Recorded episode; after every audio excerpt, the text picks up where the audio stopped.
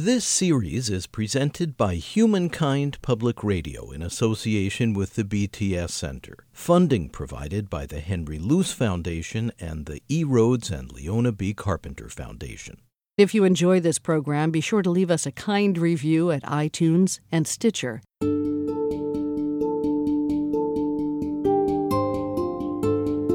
You're listening to the Spiritual Care Podcast. I'm David Freudberg. This time, Compassionate Presence.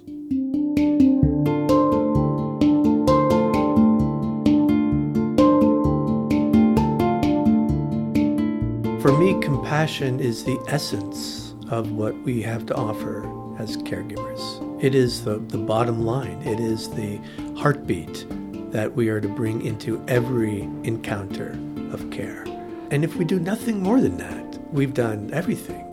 Frank Rogers came to this understanding through his own painful journey growing up in an abusive home. It plunged him into dark nights of the soul, wrestling, he says, with fits of rage.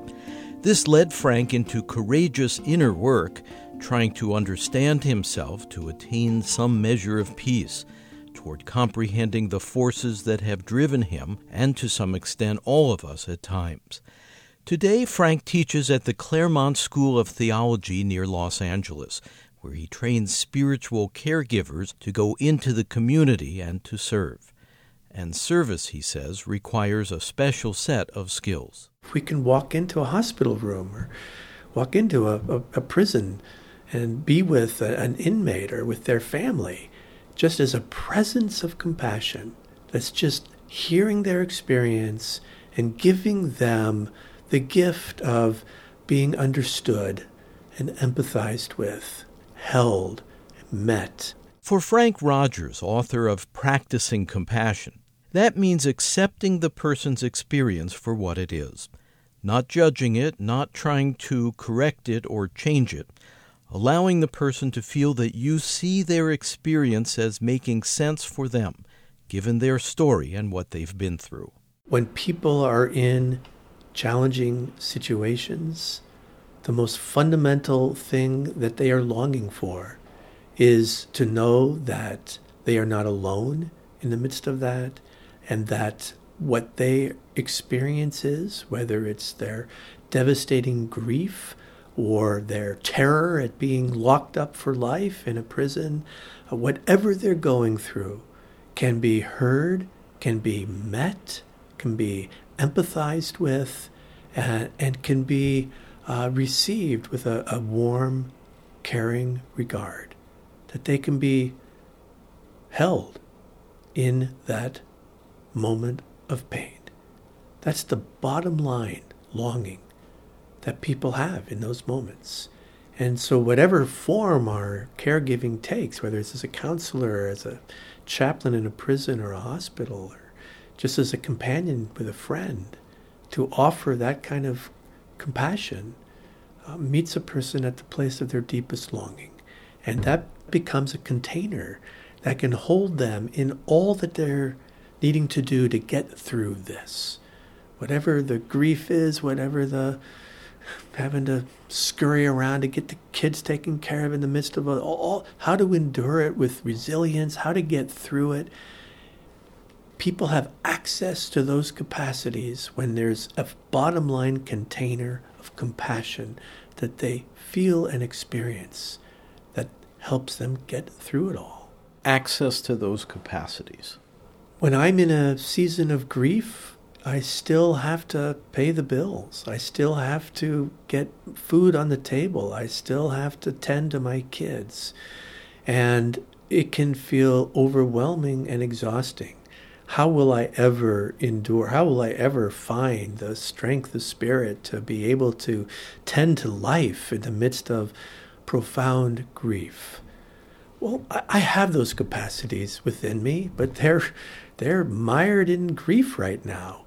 And when somebody can give me a few moments of compassion, a spiritual director, a therapist, a, a chaplain, a good friend, can just take a few moments and hear me in the overwhelming pain I'm going through and how impossible it is to get everything done in the midst of that, when people can get that, when I can feel like they understand, my experience is being validated, I'm being heard, I'm being accepted, I'm being empathized with, something happens in me that is able to relax and restore me to the place where my capacities for resilience are located.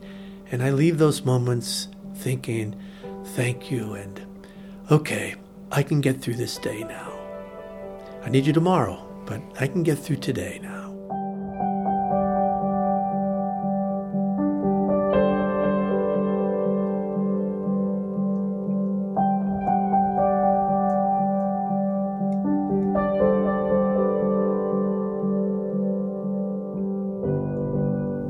Among the caregivers trained by Frank Rogers are several chaplains who work in jails, some as volunteers, to support and counsel people who are incarcerated.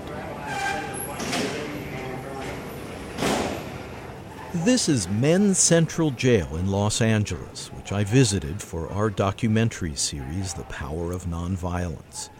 Men's Central is one of the largest jails in the world, with a reputation for severe overcrowding and sometimes violence. A few years ago, Mother Jones magazine ranked it as one of the 10 worst prisons in the United States. Into this rough environment comes Brother Dennis Gibbs, an Episcopal chaplain educated at Claremont. For inmates who volunteer, he leads compassion classes based on Frank Rogers' teaching when we're at our best, when we're our best self, our truest self, and we're in that compassionate stream, that compassionate pulse of life in the world, we don't need a compassion practice because we're in it. But what happens when we get knocked off of that? Something happens. We get bad news. Somebody says something. Something within us is triggered, and we get knocked off our beam. That is when we need compassion practice, a simple kit of spiritual tools that will bring us back to our center. And it's a movement, it's a U turn from reactivity to response.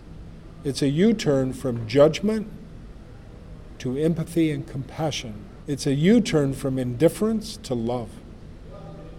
First for ourselves and then for the world. Brother Dennis directs Prism Restorative Justice, serving inmates in LA County jails.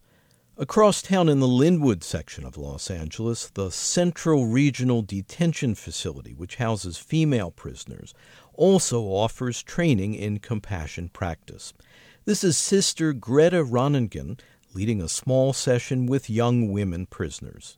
This kind of practice of praying a sacred moment or meditating is a way to really reconnect to your peaceful, centered, loving part of you that exists. And then we spend more of our life functioning from that place. And when we see ourselves be agitated or, you know, going, being annoyed, which is a big, big issue in here, is to just take a couple deep breaths, reconnect with your compassion for others, for yourself. Life is a lot easier, right? When we can re, when we can be functioning from a place of of love and from a place of peacefulness. And it's it's possible. We just have to kind of do the do the homework. Sister Greta, also trained by Frank Rogers, co directs the PRISM Restorative Justice Ministry and is also a longtime yoga teacher. The jailhouse classes involve relaxation exercises, prayer, and spiritual discussions. Here's Davina Cox in her mid 20s, who was sentenced to 15 years related to gang activity. We'll meditate, we'll get relaxed, and then we start opening up and then like we'll have we'll form a circle and you start hearing how people feel. And deep down inside you start hearing why they feel this type of way. Their mother did this or it's deeper than what we think. It's just we just know them from being in jail. We really don't know you. Even if we sit with you every day and everything we don't know you because we're in jail. Like we never had a chance to be outside or you know? So it's like when you see people act in different type of ways and and deal with certain situations so violently, and then we have certain like you know her class like Sister Greta class is like you see them open up, and sometimes we cry, and sometimes we let it out because she gives us the chance to let it out and breathe.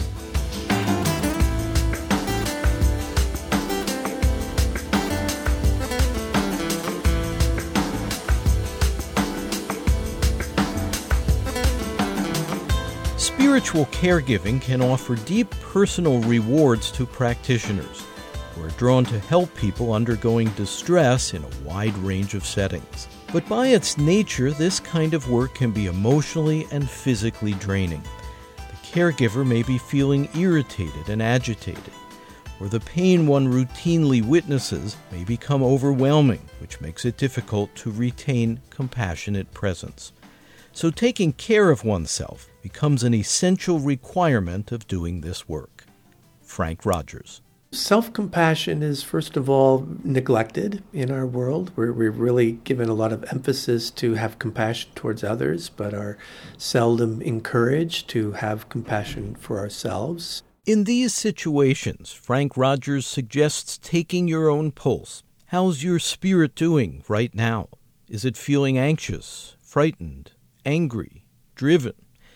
That means, he says, it needs a little tending to restore the lines of compassionate connection.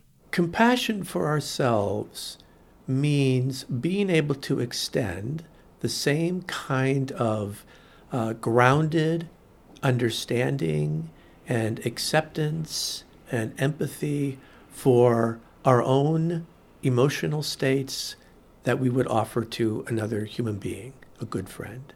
So, um, when we're in our best self, compassion is easy, but oftentimes we're not in our best self. Oftentimes we're angry. Oftentimes we're irritable. We're overwhelmed by busyness. Um, and what often happens in those situations is that we, we beat ourselves up about that. Uh, I should be able to give more. I shouldn't be so exhausted. Uh, if I were really uh, uh spiritually uh, uh, renewed, I wouldn't feel so angry and irritated at, at a supervisor or whatever. And we and we judge ourselves and beat ourselves up for the kind of interior states that that are present within us, um, which only exacerbate the internal chaos within us. Um, and if, if we were to do that to another human being, someone came to us and said, You know, I'm just really feeling irritated at my supervisor, and it's really difficult for me to be present uh, in this chaplaincy uh, encounter. We wouldn't say to them, Well, what's wrong with you? You know, you really shouldn't, be, you know, you're really a poor excuse of a chaplain. Uh, but that's what we do internally to ourselves. And when that happens, if we did that to another human being, that doesn't make their irritability go away it only enhances it, intensifies it, and it breeds shame on top of that, which only further depletes us and makes us less available to be able to offer the kind of compassion and care that's in our core best self.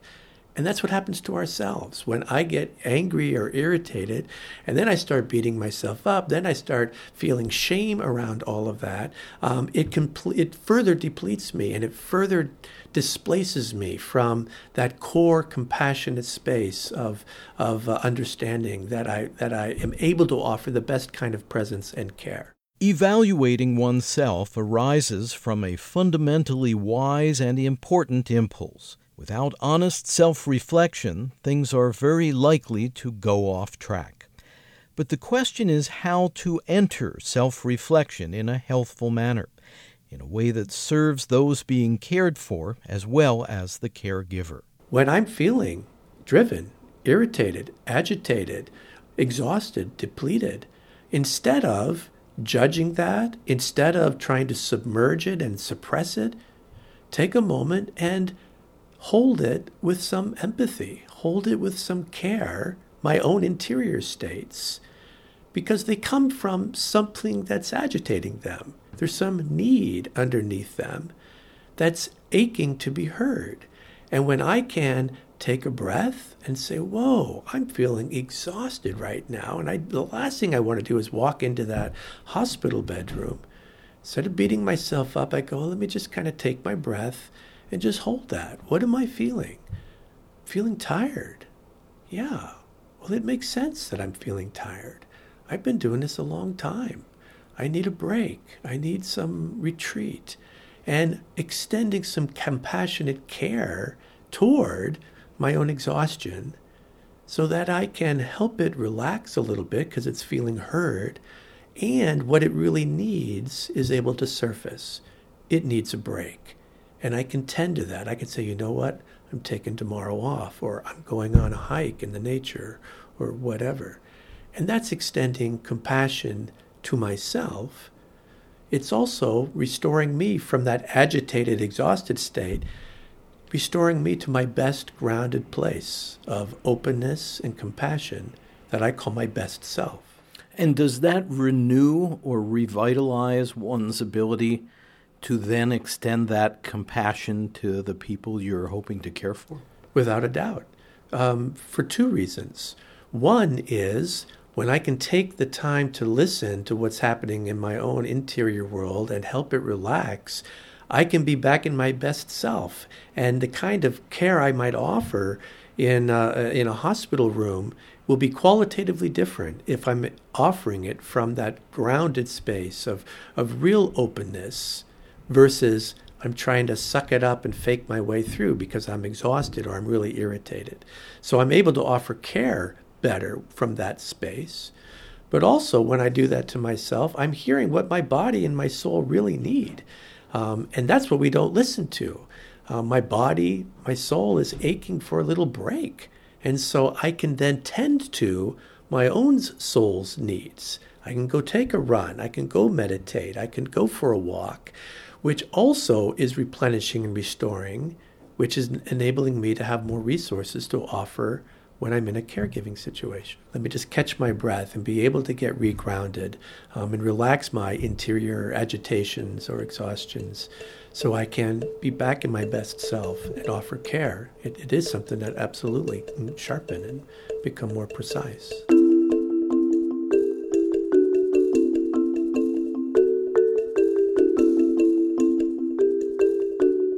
Exploring the practice of compassionate presence, the foundational skill of caregivers in their efforts to serve human beings in need. You're listening to the Spiritual Care Podcast. I'm David Freudberg. To learn more and to access additional episodes of this podcast, along with other resources, please visit spiritualcarepodcast.org.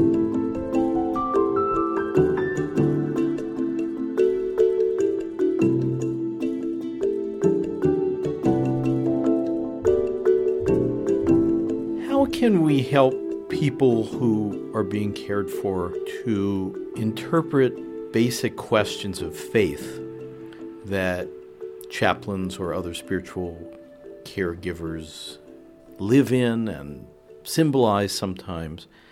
Uh, questions like, Where is God in this painful situation? I, I think that's a, a common uh, plea from the heart from somebody who's in pain uh, maybe in deep distress, maybe in grief. That's the real challenge of offering this kind of care. So I would I would say a couple things. Frank Rogers. What's most important is not the answer we give, but the presence that we offer. That's what's most important. That we are able to um, have compassion for where that question comes from, that we can understand it that we can companion a person in the midst of that kind of anguish and agony, that we're not afraid of the question, that we're not threatened by the question, that we get absolutely, absolutely, that's what it feels like.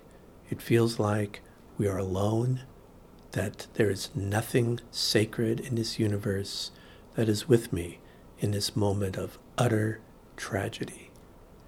That's what the person is experiencing. And that's what they're asking is, is that true? Is, is it really true that I'm absolutely alone and that everything I thought was sacred has abandoned me and is not present? And the answer, the words we give, are not going to meet them at that place. What meets them at that place is being a presence that is with them, with understanding and compassion. Being able to say, I'm with you, I get it. Absolutely. That's the hard question. And it's paradoxical, it's counterintuitive, because even though we're not giving an answer, we're being the answer. And somehow that's soothing to that person's spirit. Well, if you have a companion in that dialogue along that journey, that reveals that one is not alone. That's exactly what I'm saying. That's exactly what I'm saying. So the words themselves are not going to communicate that we're not alone. To say, oh, you're not alone, ah, that sounds hollow. It rings true. But feeling, I mean, really getting at the level of one's despair that somebody is standing right there toe to toe who gets that despair, who understands it, and is shouldering me in the midst of that, I'm experiencing that I'm not alone, that even my despair is being met and being held. And that is where the sacred is. That's where they are going to receive the, the spiritual resources to be able to endure. And is that the end of isolation? That's the ultimate connection that we can be in the most despairing conditions of this world, and they too are held with love, compassion, and connection. That's the deepest thing to know in our world. For people facing adversity, a medical patient up against a difficult diagnosis, or an inmate doing time, or a lonely soldier, or a student in an identity crisis, pat answers from a well meaning advisor may not suffice. So, in cases like that, what should be the posture of the caregiver? Frank Rogers. Well, I would say the posture should be one of don't be afraid of their agony and their question. Don't be afraid of their despair. Um, that because oftentimes we could be threatened by that ourselves. Like, you know, I, I don't know. Maybe we are abandoned by God, and my and our own faith gets threatened. And um, and so I would say, that, you know, first of all, don't be afraid of the question. Um, um, th- that and that's part of what chaplaincy. That's the spiritual work of chaplaincy as well. Is that we need to face those spaces in ourselves, the suffering, um, the, the tragedies where we've asked those questions. So don't run away from one's own wounds. Absolutely, don't run away from one's own wounds. Yeah, it's uh, we we need to be present to our own wounds and and experience the the sacred power of compassion in our own woundedness. Um, as a, a as a precondition to be able to extend that to other persons. We can only be present with other people's pain to the extent that we can be present to our own pain. And so when we've faced for ourselves, yeah, I've asked that question too. I've been in those places of absolute despair. I've been in those places where it felt like where tragedy was so thick, there was nothing sacred in the world, and I was alone. I've, I've been in that place. I know that place. And in the dark night of that place, somewhere along the way, I was met.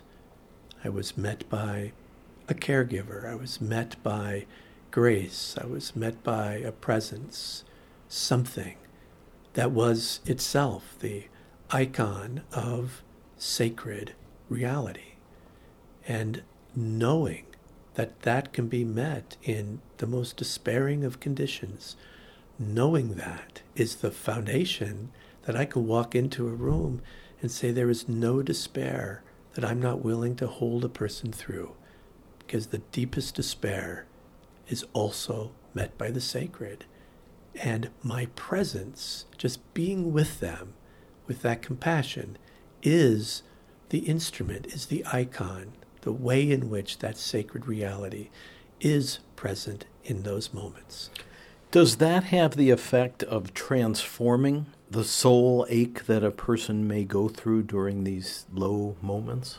I, I, think eventually it transforms it absolutely, but this is it's not an easy fix. It's not like like somebody asks a despairing question like that and, and I can meet them with compassion and then all of a sudden, oh great, I feel good. No, it, it's we we go through that season of grief, that season of questioning and and while we are met with compassion, um, it eases the pain a little bit. It takes a little bit of the edge off, but it's still it's still hard. It, it, it's still a season of grief. But over time, um, that grief can transform into resilience, uh, into compassion, being able to have compassion for others in the midst of that. But it takes some time. It's not a, a quick, easy solution or fix. So, I, I mean, I, I, also don't want to sidestep the question in terms of um, when somebody's really asking questions about where is God in the midst of that. For me, the baseline is what we've talked about. It is is to compassionately connect with them in that pain. So, in a moment like that, whether you verbalize it or not, is being the companion, embracing the person, accepting and acknowledging their difficulty. Is that where God is in in that moment? Absolutely.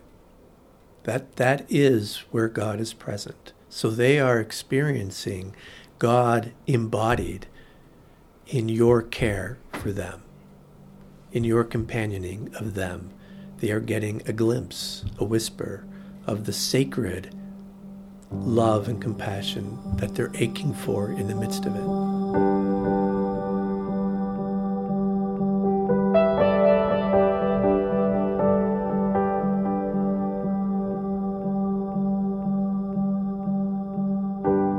There may also be times when theological dialogue is appropriate too. Sometimes people in the midst of crisis are really asking, how do you make sense of where God is in the midst of this? And and and in those times it is appropriate to to respond and and share from our own experience. Um, uh, uh and, and, so th- there is a role for chaplaincies to be in that kind of dialogue as well. Um, my caution is is that we as caregivers need to be really clear that that's the space this person is in. If they're in the space of agony that's not the time for the theological discourse or dialogue about this. Because they can't really hear it. They can't hear it. And and and that's not what they're really asking for anyway. They're not asking for a theology in those moments. They're asking for presence. They're asking for for some reassurance that they are not alone and and that God is with them. And their taste of that is through you. So they're not really asking right but there are other times. I mean, you might be companioning somebody with a dying of cancer, for example, and after some of the initial stages of grief and and uh, and shock, um, they are in spaces where they really are trying to make sense theologically, or uh, or someone who's grieving uh, the tragic loss of a loved one, and um, and as that grief is is is uh, going through its season, there may be spaces where where they really are asking, how do you make sense of all this? And, and so a caregiver needs to also be prepared to be able to talk about this in the right moments as well. Have there been cases where you have noticed that the person was kind of ready to have a discussion like that? Oh, many times. I mean, many, many times, certainly. Yeah. Um, I mean, I'm also a seminary professor, and, and so the class is filled with people who've known some type of tragedy or crisis in their lives. And, and part of what drives them to seminary is they're asking these questions, and um, they're not in the in the, the abyss of their pain and their grief um, uh, by any stretch necessarily. And so they are, that is a space. But also, um, especially in um, long term companioning, um, when you've been with somebody in the the extreme crises um, and you're able to be that companioning presence, that's not the time for the conversation. But if you're companioning someone over months of an illness or or a, a, a whole season of grief, um, months of grief, and, and they're continuing to come back to you. There may be times in, in those spaces where they're sitting down and saying, you know, I really appreciate your your presence. I'm, but I'm really curious, you know, how do you understand where God is? I'm having a hard time wrapping my head around this. And and still your presence is most important. It is foundational, but on that foundation, it may be appropriate to share some words from your own experience. So where do you go when you're sharing with a person uh, in that position? Uh, it, it depends. It would depend on the person and depend on kind of the time. For me, uh, I tend to go to my own personal experience. Um, and that this is why I say this is only when somebody is really asking this question. Um, but I would go to see, you know, I, I've asked that question myself. I've, I've been in my own versions of despair. I've been in abysses where I felt absolutely alone and forsaken. Um, and and for me, I found in those spaces uh, moments of grace that were absolutely uh, transcendently holding me with compassion and care in the midst of that. And what if the person you're talking with says, "Well, that's all well and good. I'm so glad you got that. I'm not feeling moments of grace at the yeah, present." I I get that too, because that happens to me too. It's not always there it's not always there. And that's the ache of the human spirit. Frank Rogers, author of Practicing Compassion and Compassion in Practice. He's professor of spiritual formation and narrative pedagogy and co director of the Center for Engaged Compassion at the Claremont School of Theology.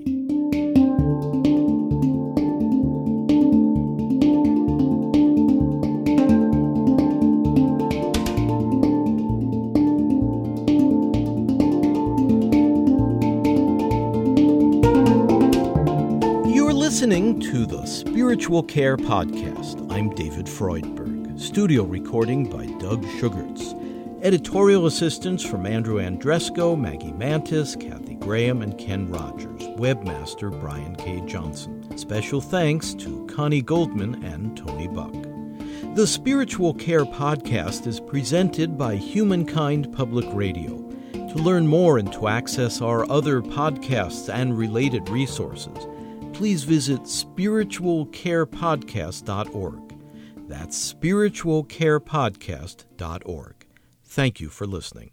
If you enjoy this program, be sure to leave us a kind review at iTunes and Stitcher.